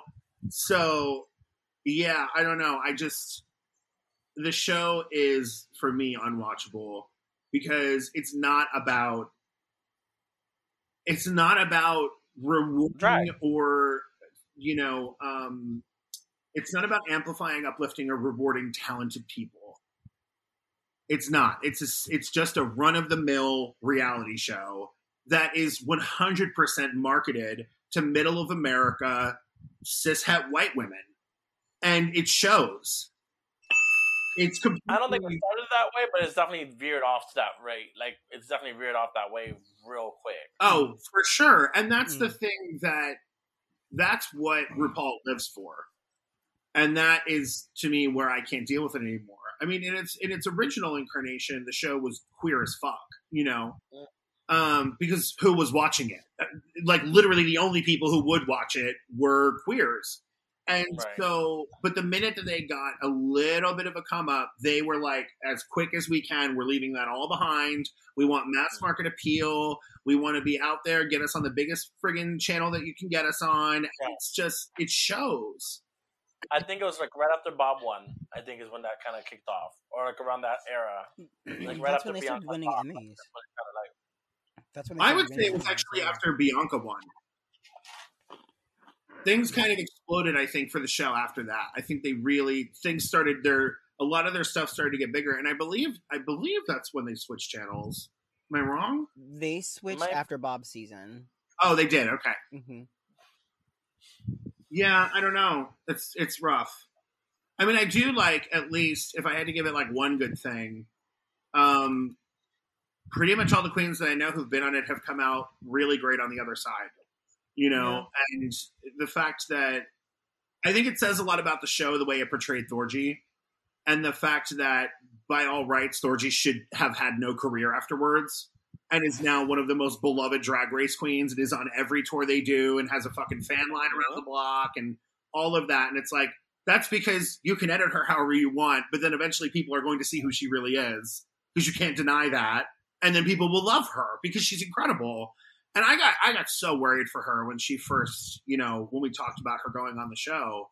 I had said to her, I said, like, listen, girl, you got to be real fucking careful because you are an anomaly. You don't fit Mhm. into cleanly into any box. They, you are not the type of drag Yeah. that they're, you know, that they espouse as being the best.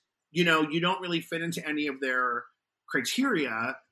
So if you're not careful, they're going to turn you into the princess, where you're just going to be this like weirdo who doesn't talk and gets eliminated early, or you're going to be Mm. this that you don't want them to make you like boring because they don't get you right and they try and edit it where all your jokes fail and all of that or you don't want it to be where they make you out to be the bad guy you know what i mean Right.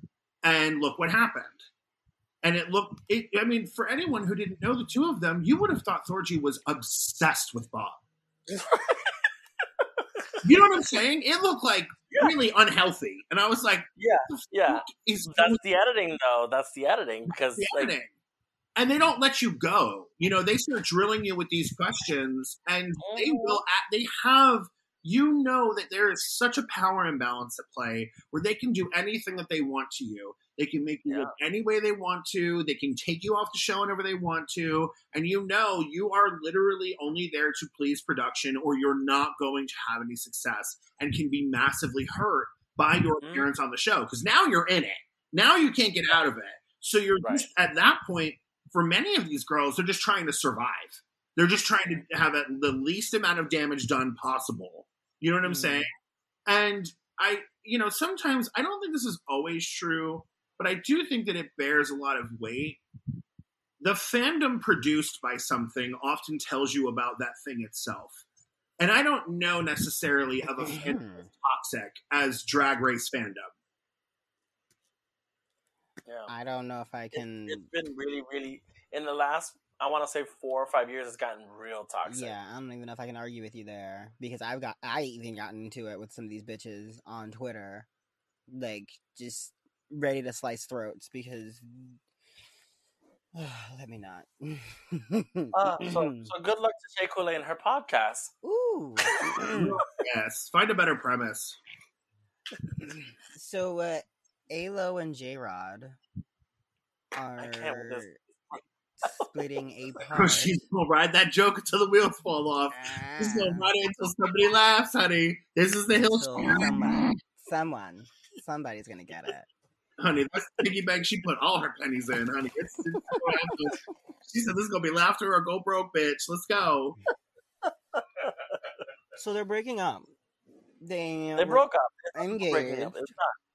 They They've were- been broken up for a minute because they haven't been posting about each other on social media.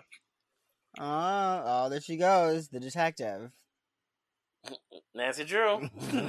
You don't need magnifying glass. Are you kidding me? There is no one that is more up to date on the on the happenings of J Lo than.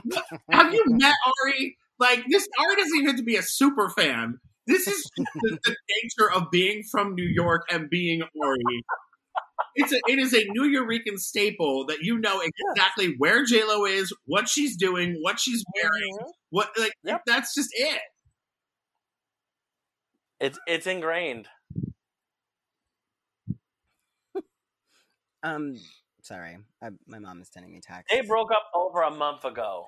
Oh, but We're just finding out now. oh, I mean, yeah, We're obviously, finding out now. yeah, obviously, their publicists are just giving us some space. Um, I don't even know if I care, truthfully. I mean, it's just it's just another day in J Lo's life. Right. you know what it is? It- she has ring. been married four times. it's just another ring. I, I mean, she- Right. if she keeps going like this, she's gonna be able to do a remix of Seven Rings with Rihanna. I mean, Ariana. I mean, I was gonna Didn't say, you see the meme that was floating around of Thanos and like it was J Lo's face? that's it. All she needs is one more, and she can snap us back into. J Lo's always on the top of those lists of like um when they you know on YouTube they do like the like top ten celebrities who've been exposed by their assistants or who that fans said were mean in real life or whatever, and it's like. Yeah, girl, she's J Lo. Like, what? What do you want from her? Like, she's not going to be nice. She doesn't want Yeah, to talk did to you you. expect You're her to be nice nice? Like, she, on any given day, she has to run perfume, clothing, hair products, skincare products, an album. She got to read a script, but she's busy. She don't have time, and she got them And she got babies. Yeah, and she got babies. She has no time for you and your fucking selfie shenanigans. Get the That's fuck out of her face. that's Yes, it. she's mean. Did you get her coffee? Or Right. were you late? What were Right. you doing? Right. like, well she's a, she's not just an icon i mean she is she is herself a cultural institution i mean it's something i was talking about with some friends the other day where we were talking about how like if there was any justice in the world queen latifah would be considered like a, a- just a media mogul without compare what has queen Yeah. latifah not done successfully true. truly. But then you think about J Lo and her evolution, and you're like, okay, this bitch has been a successful actress, entrepreneur, singer. Thank you, Ashanti. Um, and she, you know, Ah! Oh, baby. Bitch, what? you know, it's Wait, wait, wait, I'm missing one more. Hold on, where is it? Oh, well. uh, great gowns, beautiful gowns. gowns, gowns. I listen. May she rest in peace, bitch. Aretha, the just the true queen. Honey, She Mhm. paid thirty thousand dollars for chicken and some honey mustard one time on a plate at a gig to have it brought to her. Oh yeah, I heard about that. Mm-hmm. Like, legend. What do you want from her? Like the best thing ever was when they did the White House and they had the Ladies of Soul. And she came out in her ill-fitting fur coat in the middle of summer, Mhm. and she looked like she was about to tase Patti LaBelle if she tried to touch her. It was the most unbelievable shit. Cooties. That's it. Mm. That's it. You ain't my friend. That's it. No, but I mean, I don't really. Uh, I don't know. Who are we talking about? I don't know. I J-Lo. thought J. What we were we talking about J Lo? Elizabeth Taylor. I mean, you know, Elizabeth Taylor. like the, the whole Ashanti thing, people are shocked, and I'm like, well, girl, if, if if some of these girls can have ghost writers, then I don't know why you can't have ghost vocals. It turns out that J Lo is a, she's a bruja, she's an espiritista. She has, you know, the she just does a whole seance, and up comes if, above all things, she is a great actress. She can act like a businesswoman. She can act like she's in danger, and she can act like a singer. She acted like she loved Marc Anthony, so you know, And she acted like she loved A Rod until that's the, it. I don't know until all the potions ran out. Now she needs a new one. Girl, hello, that's the real truth. These men be looking rough after she's done with them. That's a real life succubus. Have you seen? Ben Every time Affleck. she gets a divorce, she comes out looking like she just had like afterbirth injected into her face. She's Yeah. glowing. It- The These J Lo glow is a real thing. Mhm. It comes from the tears of men. Yes, She just pats it right on. Just, oh, you sorry I broke up with you, baby. I'm sorry. That's it. That's A Rod. Somewhere in the Bronx, just wailing on a rooftop. Somebody help him. damn, damn. He couldn't get Mariah Carey, and now he can't have J Lo. Fuck. He just keeps striking out. Girl, I don't know about Miss Mariah Carey. I don't know what she's doing. I don't know what she's up to, but She is living her life. She's doing Well, she's- Christmas. She's in the box, right? She's waiting for like Thanksgiving to be over and then they release her. Oh yeah, oh yeah, Really? yeah. She's literally waiting for like, when clock the clock strikes midnight You- you on Black saw- you Friday. You saw that Instagram or was it a TikTok where she's like, "Not yet, not yet, not yet." Like the whole, I mean, I love, knows. I live for it. I just, I really wish that she knew when to hang it up. Because, girl, No.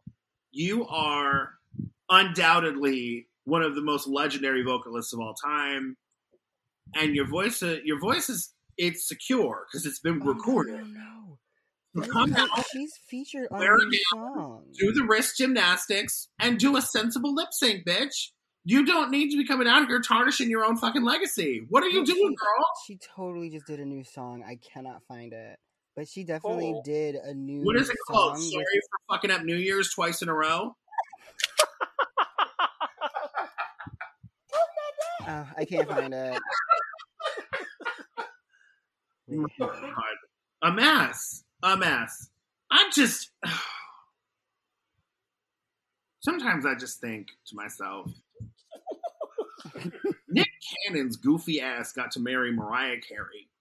and fucked her and got twins. Mhm. Uh, yeah, so yeah, Busta Rhymes and Mariah Carey just released a video.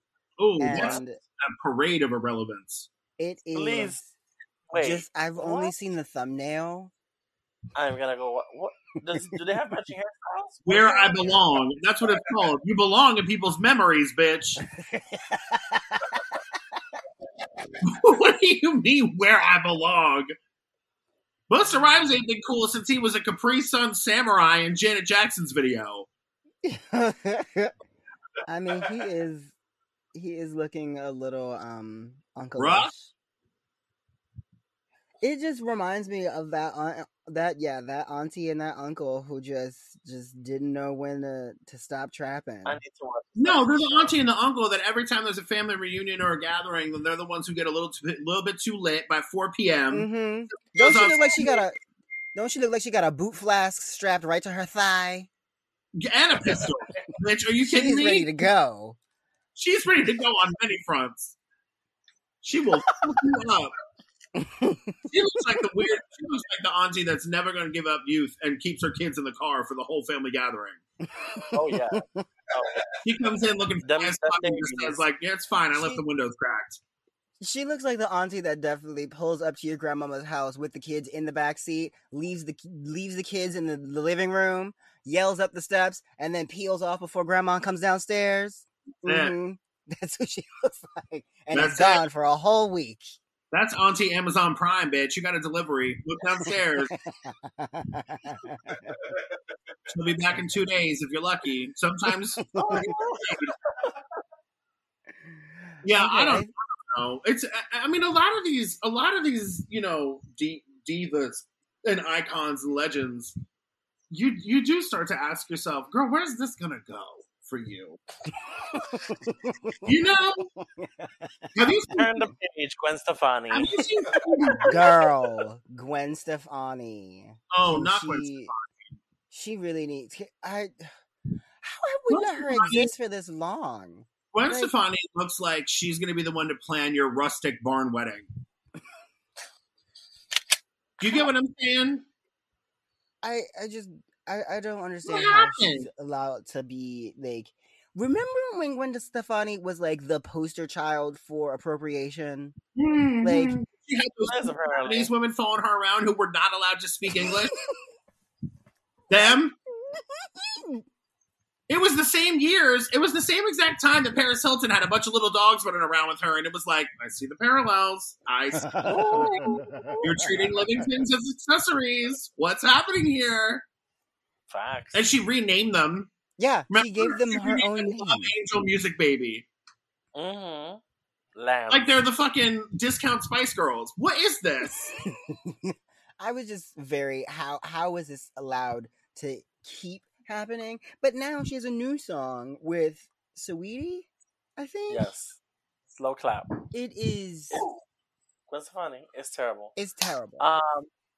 So so kudos to J Lo and take sucking all the poles. second. I'm just gonna take one Yeah. second and grab a sponge. I'll be right back. Hold on. okay. Okay.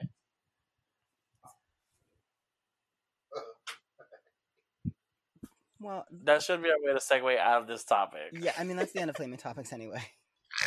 we can do our question of the week.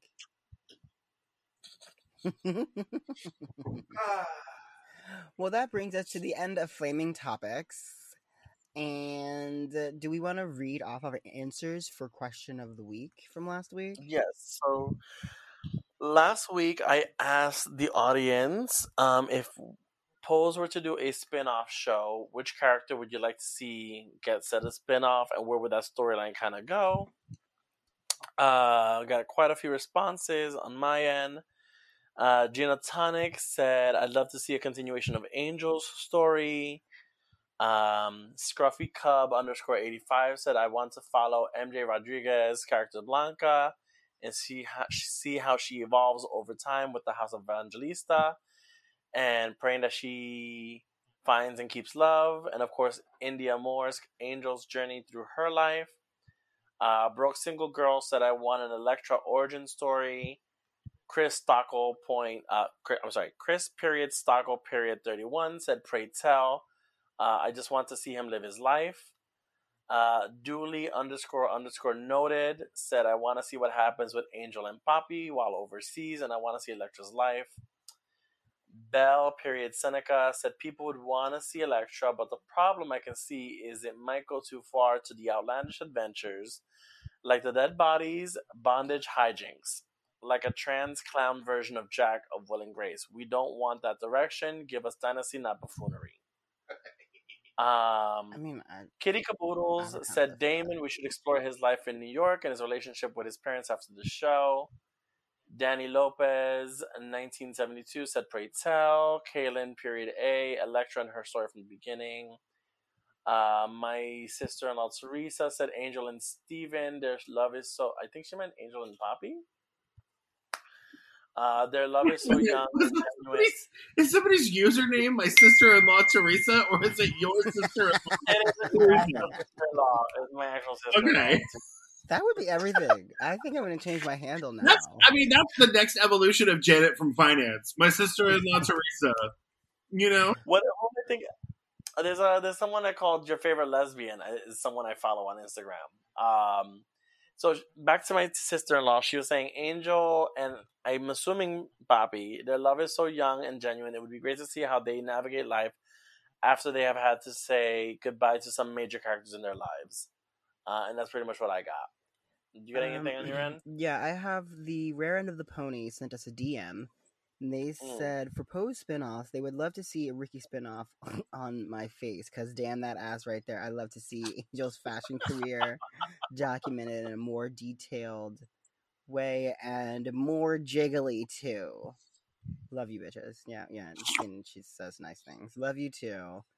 That's our girlfriend from down under. From Australia? Aus- Austria? Um, Austria or Australia. I don't know. She doesn't. She- we t- we talked about to that that PS ninety seven My that she went to. high school. Girl, yeah, yeah. yeah. I don't know. If it's a word You know, problem, she don't know it. When she was a sophomore and a junior, they were using that other geography. Right? Yeah, Right. yeah. yeah. She don't know. She It was a know. flat map. It was a flat map. You hear this? Okay, Your Yeah, okay. flat. Mm. She said it She's a nicely. flat earther. Yeah, I get it. No, she she has a lot of controversial opinions. I, I just let her. I just let her let her live her life. Oh, and let God. I mean, Like, um, you do. so- because if she stumbled backwards, we're all in retrograde. So like, that's, you that's just it. gotta let her. Boom, there goes the planet. It's over. So my question for this week is: Who do you think J Lo will date next? Who's so Bessie. Who do you think no. J Lo will will be a Latino? next? Will be another. Maybe I think she likes her Latinos. she she She hasn't gone black since Diddy. she might have found a vein. Maybe she'll go for like Derek Jeter or something. I don't know if she'll go down that road, but I I, I can see it though. I can totally see it. Oh. Um, Maybe. What if she went for like uh, Maluma? Because I know she's been singing with him a lot. yeah, lately. she might need to start start doing what Madonna does. Go a little Go younger. Mm-hmm. Well, I don't know that that's necessarily what Madonna does because if you look at what she did to Drake, she's just kind of like a spider that's on the ceiling and then jumps down onto the prey and holds on for dear life. Wasn't she dating a guy named Jesus for a while, and she hollowed him out? Oh, Probably. wasn't that the one that gave her the first daughter? No, No. no, no, no. What was that one's name? I was thinking more recently. She was dating like some 22 year old. Who was her? She was dating a twenty year. It wasn't dating. Guy. He was helping Guy her up. One of the two. I don't know. I'm gonna look it up. She was with Guy Ritchie for a long time. yes, Yeah. they were. I think that's the father of her son. But Lord, Yes. Lourdes, I don't remember Lourdes's dad's name. But J Lo was with. Okay, let's let's count. Let's count the. Carlos Leon. Carlos Leon was the the father. Yeah, I would have never remembered that. J Lo has was had A Rod, Casper, backwards. Diddy, Ben Affleck. Yeah, she needs one more. She needs one more Missing- no, no, ring. you're missing people. You're missing people. Who? Uh, you Did you get Marc Anthony? Oh, I miss Marc Anthony. Okay, yeah, okay, I miss And Mark she Anthony. married- she had Ojani, which was her first husband before Selena. Oh yeah, she has all the Infinity Stones. Yeah, oh, she, Oh, yeah. she's there. We're just waiting for the snap. I don't think She's I'm gonna going to make snap and be ten years younger. You know what it is? She got the snap, and then we had coronavirus. Coronavirus Actual Pandora. My God.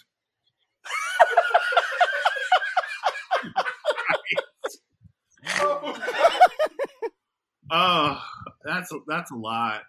okay, uh, well, I mean, yeah, I, we're- I do fully believe that she's a witch, a hundred percent. absolutely. I can, absolutely. I can totally see I it. think she's a uh, succubus. Yeah, I think She's she's. I think she's ascended. yeah. She, But I, you kind of, I guess you have to be though. yeah, to be That's in. part of the job of being a fucking eternal icon diva. She's been relevant for what, 30 years now? Almost? from a living color to uh, enough.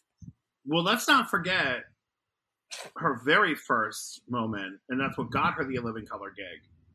Janet Jackson. Janet Jackson. That's the way love. Oh, that's the way love goes. Yeah, yeah. they're part of the same. They're part of the same circle. They are. You know, you know, when a bad bitch sees a bad bitch, all you Uh, can do is show respect. We're not going to act as if we will ever be on Janet's level. Oh no, no, no, no. That's J Lo is still working. Janet, Way Jan- after Control, Rhythm Nation. Like, no, no, no, no, no. yeah, J Lo, J Lo is still working. What Janet- happened? Who was that? Janet You got sit the back. security titty? Is that your security titty? You, you, he, was, he was feeling some kind of way. You look at me like I'm crazy. You're the one holding onto your titty and jiggling it like it's your security blanket. I'm asking you if that's your titty. Can you hear me? Hello? Hello? Sir, I asked you a question. Don't be rude. It was a Janet reference. Oh, oh okay. Oh, What? okay. You were jiggling your titty because of Janet. For Janet. the Janet reference for the end, the the Super Bowl. No, no, it isn't. Because that would be ripping something off. If you want to talk about Diana Ross jiggling Lil Kim's, Keep your to yourself. that's what that was. Don't don't no foreplay here, please. You better pull out two hands, bitch. You gonna Right? go, Let's say you're gonna need a bucket. you go sprain your fucking wrist, bitch. That's all that. Ugh. Oh, Listen, That brings to us to the end of this episode. Thank you so much, Dakota, for joining us. We're almost at two hours, bitch. I don't think you can edit this one down. I don't think you can edit this one down. yeah, I, I think a lot of this will be left in. We might just do a little uh, censoring for some rattlesnake moments. But other than Uh, that, Again, Dakota, tell them where they can find you on social media and on the internet or whatever you want to plug. Um, sure, yeah. You can find my podcast. Uh, it's When God Was Queer. It's on Apple, Spotify, anywhere that you can find your podcasts. Uh, you can check out my amazing store, uh, which is Catland Books. I'm one of the owners, and we have a fabulous staff. We have an incredible crew of diviners and readers that you can book with. We have an unbelievable group of educators where you can learn just about anything from them. We have a class or an event every day of the week. So you can come and join a guided meditation circle or take yoga or learn how to hex your ex, whatever you want to do. We have it all. Um, and it's all through Zoom. So you can do it from the comfort of your home. You don't have to live in New York. You don't even have to show up live because everything's recorded. And then we send out the recording the next day. Um, so yeah, you can check us out at catlandbooks.com. Um, obviously, my podcast and my store both you can find us on Instagram um, at Catland Books and at When God Was Queer. And um, yeah, I mean, thanks for having me. This was great, and thank you so much to two fabulous people who I've known for such a long time. Um, it was just really great getting to see you again. Likewise. Yeah, this was great. producer man. I don't know who this person is, but they're, they could clearly be in some sort of refrigeration or HVAC unit, and they might need help. You should just paint it black, and it'll look like Missy's "Get Your Freak On" jacket. I, What this back here? No, oh, on love this. Oh, I can't with this background on Vic. The aluminum I, foil the whole background. time I've just been fascinated trying to figure out what it is. I'm in a basement. Insulation. Are you in a basement or are you in a Jiffy Pop campaign, bitch?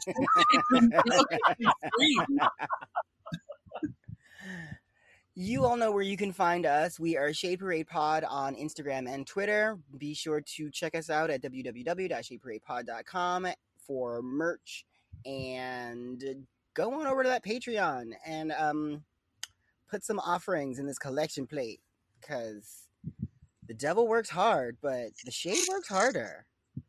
And we need some compensation for that shit. We'll see you next week. Uh, Bye. Rattlesnake.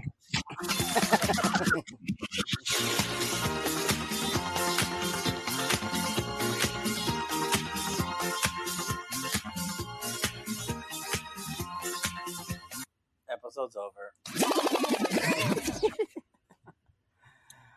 Okay. I rattlesnaked it, so you got to just cut all of it. I'm. I don't. Didn't turn out the way I wanted to.